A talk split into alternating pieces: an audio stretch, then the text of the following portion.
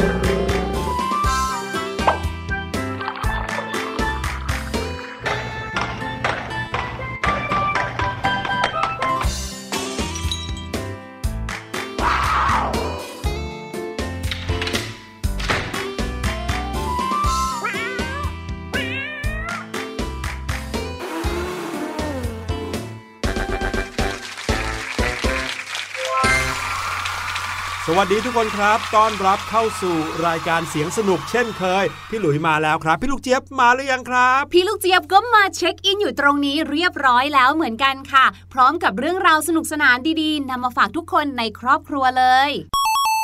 รายการเสียงสนุกอยู่ในเว็บไซต์ thaipbspodcast.com ครับ เชื่อว่าใครที่ได้ยินเสียงเราตอนนี้ก็ต้องเข้ามาในเว็บไซต์นี้อยู่แล้ว หรือทางแอปพลิเคชัน Thai PBS Podcast นั่นเองครับ และก็เหมือนกับทุกครั้งนะคะ เริ่มต้นมาค่ะ เราจะต้องมีการ warm up กันสักเล็กน้อยค่ะ การ warm up ในที่นี้แหมรายการของเราเนาะก็ชื่อว่าเสียงสนุก เราจะ warm up ส่วนไหนของร่างกายไปไม่ได้เลยนะคะ นอกจาก หูของเราเพื่อที่จะฝึกโสตประสาทการได้ยินของเรานั่นเองค่ะ ในช่วงแรกของรายการก็จะมีเสียงปริศนามาให้น้องๆ ได้ฟังกันอีกเช่นเคยครับ ลองเดากันดูว่าเสียงที่เราเปิดให้ฟังในวันนี้ เป็นเสียงของอะไร บ้านใครอยู่ใกล้กับสถานที่ก่อสร้าง คงจะเคยได้ยินเสียงปริศนาในวันนี้แน่นอน ไปลองฟังกันเลยครับ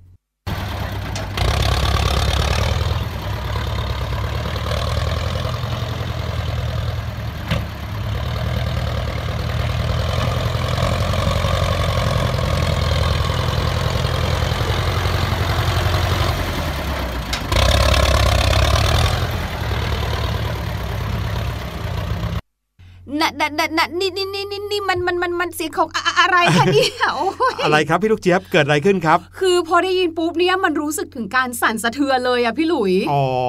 ก็เลยทำให้เสียงของพี่ลูกเจี๊ยบเหมือนสั่นสะเทือนตามเสียงไปเลยใช่ไหมถูกต้องค่ะ ลองฟังกันแล้วก็ลองเดากันดูนะครับ ว่านี่เป็นเสียงของอะไร เดี๋ยวเราไปฟังเรื่องราวสนุกๆมีประโยชน์ที่เตรียมมาในวันนี้ดีกว่า แล้วค่อยกลับมาเฉลยกัน เรื่องราวที่เราจะเอามาเล่าในวันนี้นะครับ มาแบ่งปันกันระหว่างพี่หลุยพี่ลูกเจี๊ยบแล้วก็น้องๆเนี่ยคือความภาคภูมิใจของคนไทย โดยเฉพาะอย่างยิ่งคนกรุงเทพที่เรามีสถานที่สวยๆ งามๆ นะครับ แล้วก็สร้างวิถีชีวิตที่มีความสุขให้กับผู้คนมากมาย แถมยังได้รับรางวัลยอดเยี่ยมในระดับสากลอีกด้วยครับ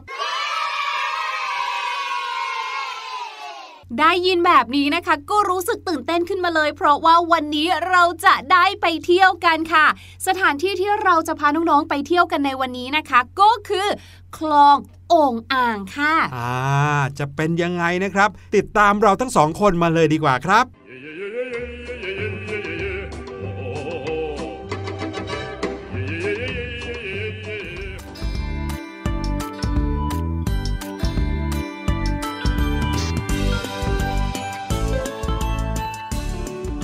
แล้วตอนนี้นะคะเราก็อยู่ที่คลองโอ่งอ่างกันเรียบร้อยแล้ว เนี่ยโดนพี่หลุยเบรกอะตอนแรกพี่ลูกเจี๊ยบนะว่าจะไปเดินช้อปปิ้งถ่ายรูปสวยๆซะหน่อย เพราะว่าไม่เคยมามาก่อนเลยแล้วก็พบว่าอู้หูแถวนี้มันเปลี่ยนไปเยอะขนาดนี้เลยเหรอเนี่ย ใช่ครับ ก่อนหน้านี้พี่หลุยเคยเสียดายสถานที่แถวนี้มากๆเลยนะ เพราะว่า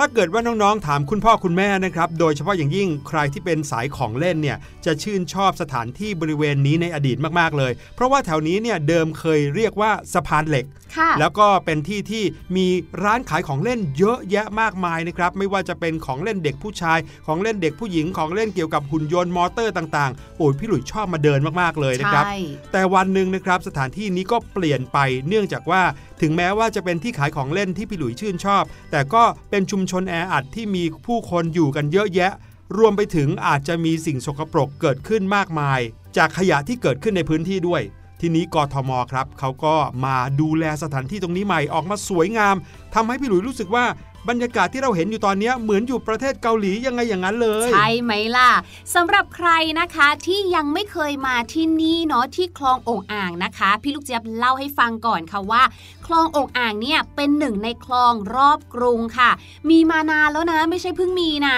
มีมาตั้งแต่ต้นรัตนโกสินทร์โน่นแน่โอ้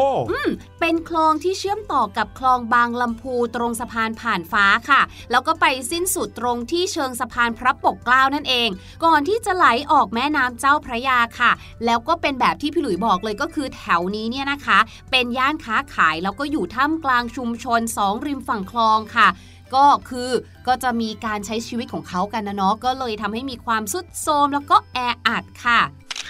และจากการปรับปรุงและพัฒนาพื้นที่คลองโอ่งอ่างตอนนี้ค่ะ สถานที่ตรงนี้ได้กลายมาเป็นสิ่งที่เรียกว่าถนนคนเดินแล้วนี่เอ๊ะแล้วเมื่อก่อนใครเดินอะอ้าวเมื่อก่อนก็มีคนเดินเหมือนกันโอเคถนนคนเดินเนี่ย ปกติถ้าเราได้ยินคำนี้เราก็จะนึกถึงพื้นที่ตลาดเนาะอืมแต่ว่าไม่ใช่ตลาดสดที่คุณพ่อคุณแม่มาจับจ่ายซื้อของเอากลับไปทำกับข้าวนะค่ะแต่จะเป็นพื้นที่ที่เหมือนกับเป็นวิถีชีวิตด้วยอืมมีการออกร้านนะครับ ขายอาหารอร่อยๆหรือที่เรียกว่าสตรีทฟู้ดก็มีค่ะนะครับ หรือว่าขายบรรดาสิ่งของ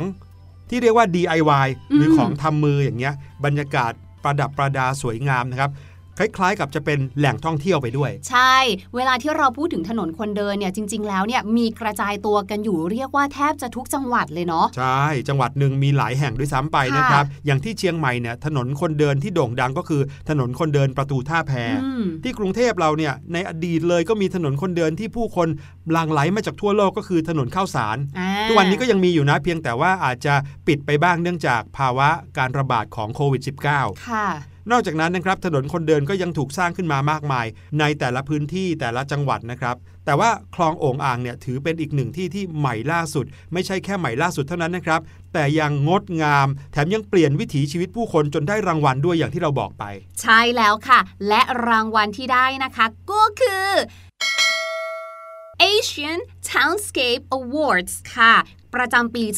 2020 เลยนะคะ จาก UN Habitat Fukuoka นั่นเอง เป็นรางวัลต้นแบบการปรับปรุงภูมิทัศน์ค่ะ และเป็นการปรับปรุงยังไงรู้ไหมถึงได้รางวัล ที่เหมาะสมกับการพัฒนาคุณภาพชีวิตของประชาชนในชุมชนนั้นครับควบคู่ไปกับการพัฒนาด้านสิ่งแวดล้อม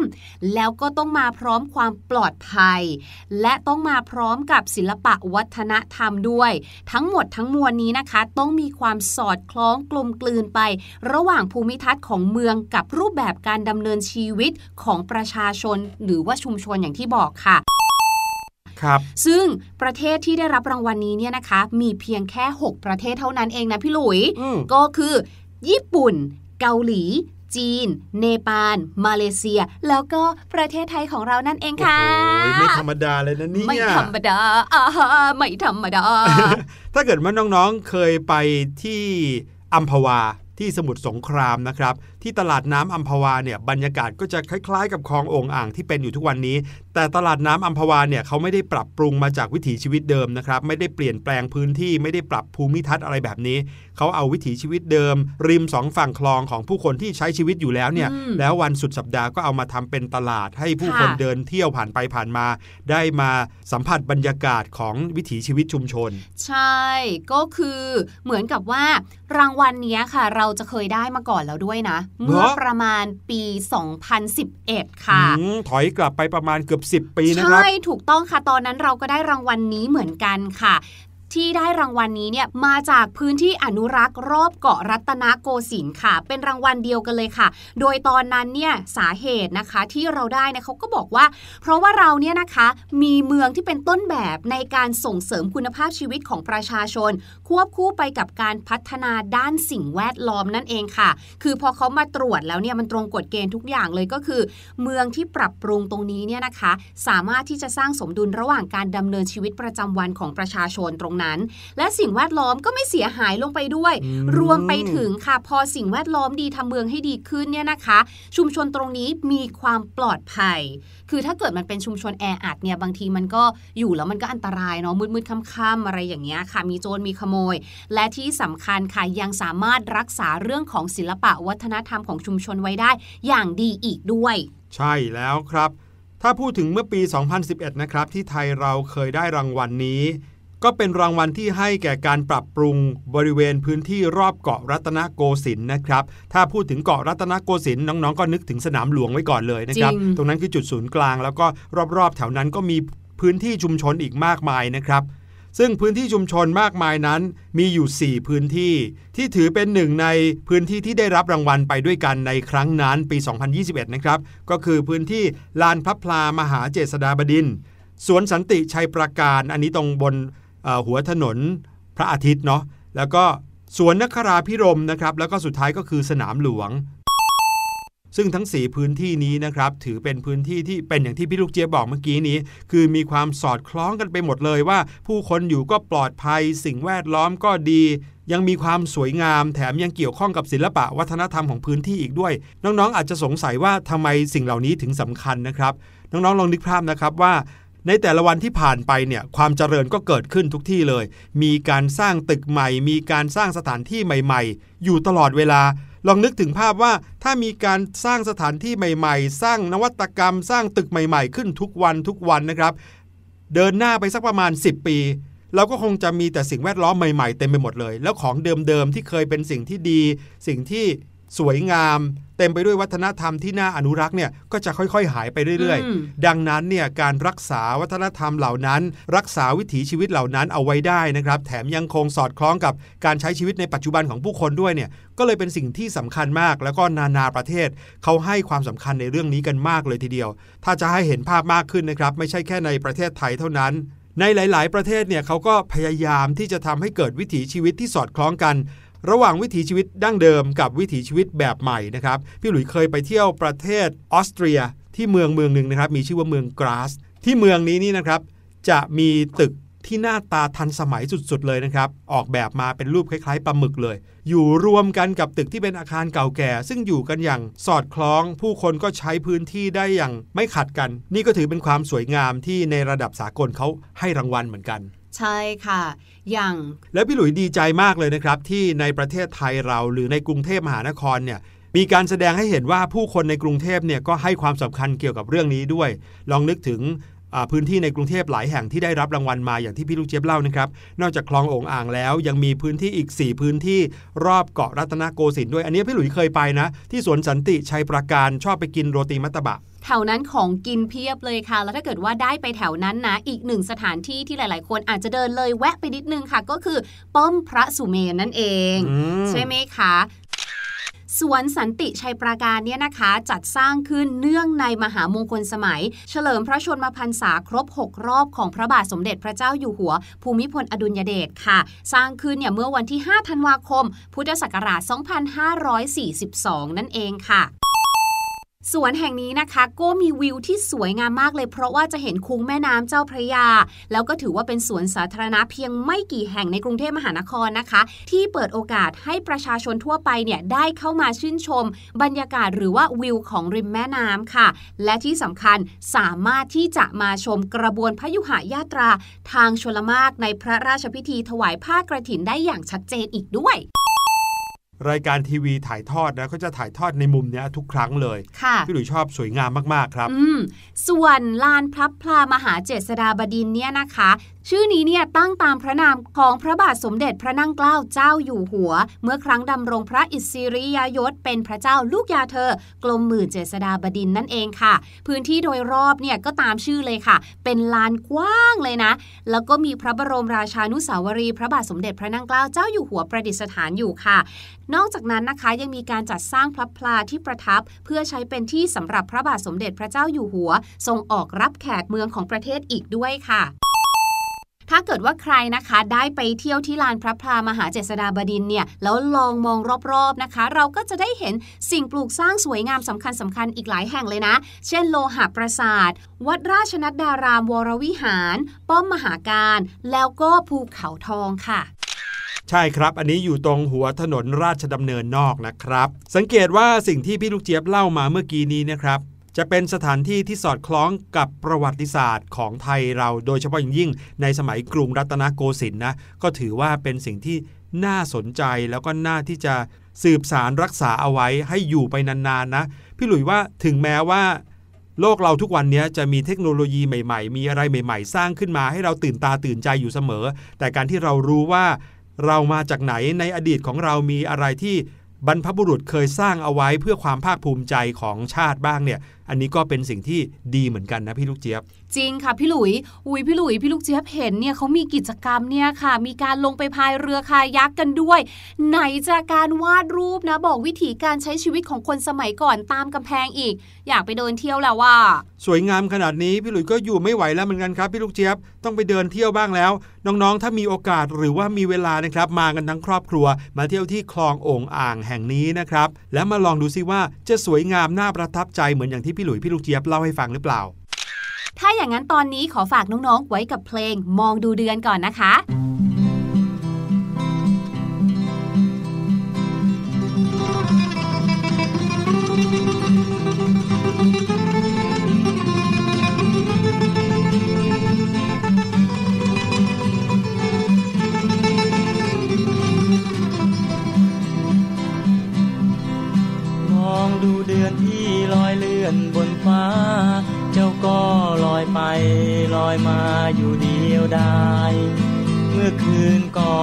เจ้าหายไปไหนมา เมื่อคืนก่อนเจ้าหายไปไหนมา ปล่อยให้ข้ามาลง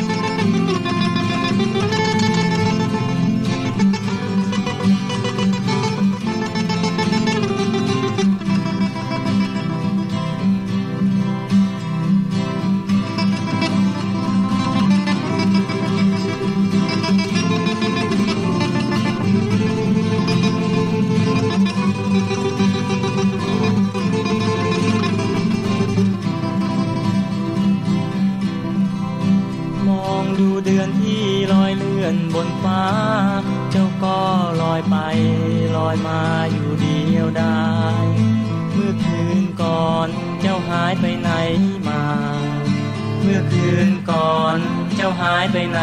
มา ปล่อยให้ข้ามาลงคอยลงคอย มีคน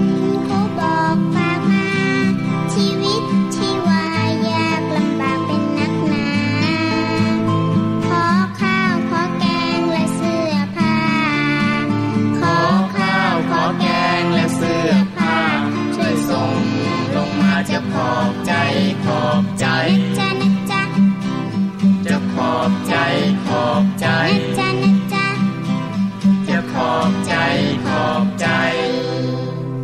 เมื่อไหร่ก็ตามที่เรามองดูเดือนเนี่ยก็อดไม่ได้เลยเนาะที่จะมาพร้อมความคิดถึงใครบางคนถูกไหมคะ เวลาพี่หลุยมองดูเดือนพี่หลุยมองไปที่ไหนรู้ไหมปฏิทิน ถูกต้องว่าแล้วว่า ต้องเล่นมุกนี้นะคะแหมพี่ลูกเจี๊ยบอะรู้ทันอีกแล้ว แต่ว่ามองดูเดือนในเพลงนี้หมายถึงดวงจันทร์นั่นเอง ใช่แล้วค่ะอุ้ยพูดถึงในภาษาไทยเองก็มีหลายคำเลยเนาะอืมที่มีความหมายว่าพระจันทร์ครับใช่ไหมคะอะแต่ว่าในวันนี้ค่ะสิ่งที่พี่ลูกเจี๊ยบอยากจะนำมาฝากเนี่ยนะเหมือนอย่างที่เกริ่นไปก่อนหน้านี้เลยก็คือ เวลาที่เรามองดูเดือนเนี่ยมันก็จะเตือนใจของเราให้คิดถึงใครบางคน และเมื่อพูดถึงคำว่าคิดถึงเนี่ยนะคะ พี่ลูกเจี๊ยบก็จะนึกถึงคำว่า miss m i double s miss ค่ะ ซึ่งคำนี้เนี่ยไม่น่าเชื่อเลยว่า ความหมายมันเนี่ยจะระเบิดเถิดเทิงมากเลยอะ่ะทำไมครับ มันเยอะมากเลยมิสเยอะเนี่อยย่างนอกไม่จากน่าคิเชื่ดอถึงแล้วยังเป็นอย่างอื่นได้อีกเหรอครับ เป็นอย่างอื่นได้ค่ะ miss ที่เป็นคำกริยาเนี่ยนะคะ ความหมายแรกเลยนะคะอะอย่างที่พี่หลุยบอกนั่นแหละก็คือคิดถึงใช่ไหมคะว่า miss someone หรือว่าอาจจะเป็น miss สถานที่ก็ได้นะ เช่น สมมุติบอกว่า oh I miss New York ก็คือโอ้ฉันคิดถึงนิวยอร์กจังเลยอะครับเคยไปเที่ยวแล้วก็แบบสนุกสนานมีความสุขแบบนี้นะคะ miss ในความหมายที่สองนะคะ ก็คือ พลาดหรือว่าไปสายนั่นเองค่ะ ไม่น่าเชื่อเลยเนาะอืมยกตัวอย่างเช่น พี่ลูกเจี๊ยบบอกว่าโอ้ยพี่หลุย ขอโทษด้วยนะที่มาสายเนี่ย ปล่อยให้จัดรายการคนเดียวไปตั้ง 3-4 เทปแล้วเนี่ย Have I missed anything นี่พี่ลูกเจี๊ยบพลาดอะไรไปหรือเปล่าคะอื้อหือพลาดแน่นอนครับ แบบนี้เป็นต้นนะคะ หรือเราอาจจะบอกว่า พี่หลุย ถ้าไม่รีบเนี่ย แน่นอนเลยค่ะ we gonna miss the bus we're gonna miss the bus ก็คือเราจะไปสายไปไม่ทันรถเมย์อย่างแน่นอน เพราะฉะนั้นนะคะจะเห็นได้ว่า miss ในประโยคที่พี่ลูกเจี๊ยบยกตัวอย่างมาให้เนี่ย ก็คือ be late หรือว่าไปสายจนพลาดอะไรไปนั่นเองค่ะอ๋อ ไม่ใช่แค่มาสายเท่านั้น แต่สายจนพลาดเลยด้วย ถูกต้องอดค่ะทำกิจกรรมในสิ่งที่คนอื่นเขาทำกัน ใช่ นอกจากนั้นนะคะ miss m i double s miss เนี่ยนะคะ อ๋อพี่หลุยรู้ครับ พี่ลูกเจี๊ยบ ความหมายของคำว่า miss อีกอันหนึ่งนะครับ ที่พี่หลุยรู้เลยก็คือ เป็นคำนำหน้าชื่อผู้หญิงที่ยังไม่ได้แต่งงาน ใช่ แต่ว่าอันนั้นน่ะมันไม่ใช่คำกริยาไงพี่หลุยอ๋อแต่ว่าหน้าตาเดียวกันเลยเหมือนกันนะครับเราจะมี Mr. Miss แล้วก็ Mrs. ใช่ไหมคะใช่แต่ว่า Miss ที่นำมาฝากในวันนี้เป็นคำกริยาค่ะ และอีกหนึ่งความหมายของเขานะคะ ของ Miss ในฐานะเป็นคำกริยาเนี่ยก็คือ ตีไม่โดนหรือว่าตีพลาด มักจะเห็นในการกีฬาอยู่ซะบ่อยๆนะคะ เช่นค่ะ How many goals has he missed this season How many goals has he missed this season เวลาที่เราเล่นเกม เกมกีฬาเนี่ยเขาจะเรียกเป็นฤดูใช่ไหมคะครับก็มีการถามว่า เนี่ย ไอ้เจ้าเนี่ยที่อยู่ในทีมเราเนี่ยนะ ในซีซั่นนี้เนี่ย พลาดเป้าไปกี่ทีแล้วล่ะ เนี่ยอย่างเงี้ยนะคะ เพราะฉะนั้นมิสที่แปลว่าพลาดเนี่ยโอ้โหใช้ได้กับหลายอย่างมากๆเลยนะคะ พลาดโอกาส พลาดที่จะขึ้นรถเมล์รถไฟรถบัสนะคะ หรือว่าพลาดอะไรดีๆไปครับหรือว่าพลาดเป้าแบบเนี้ยก็ได้เช่นเดียวกันนะคะอืมโอเค ถ้าอย่างนั้นความหมายของ miss ในที่นี้นะครับ ก็คือเป็นความหมายในเชิงว่า พลาด หรือว่าอดไม่ได้ทำอะไรที่ควรทำหรือต้องทำใช่ไหมครับ ใช่ หรือแม้กระทั่งพี่หลุยมาถามทางพี่ลูกเจี๊ยบพี่ลูกเจี๊ยบก็อธิบายให้เสร็จสับเลย แล้วก็บอกกับพี่หลุยตบท้ายไว้ว่า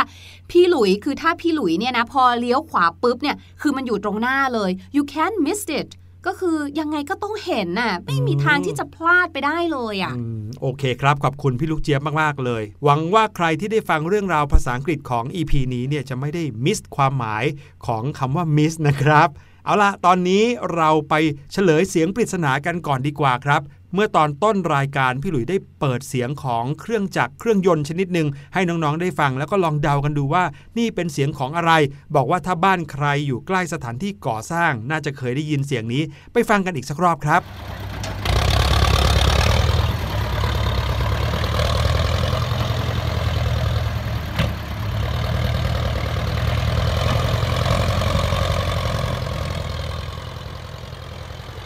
และเสียงปริศนาในวันนี้ก็คือเสียงของรถแทรกเตอร์นั่นเองครับ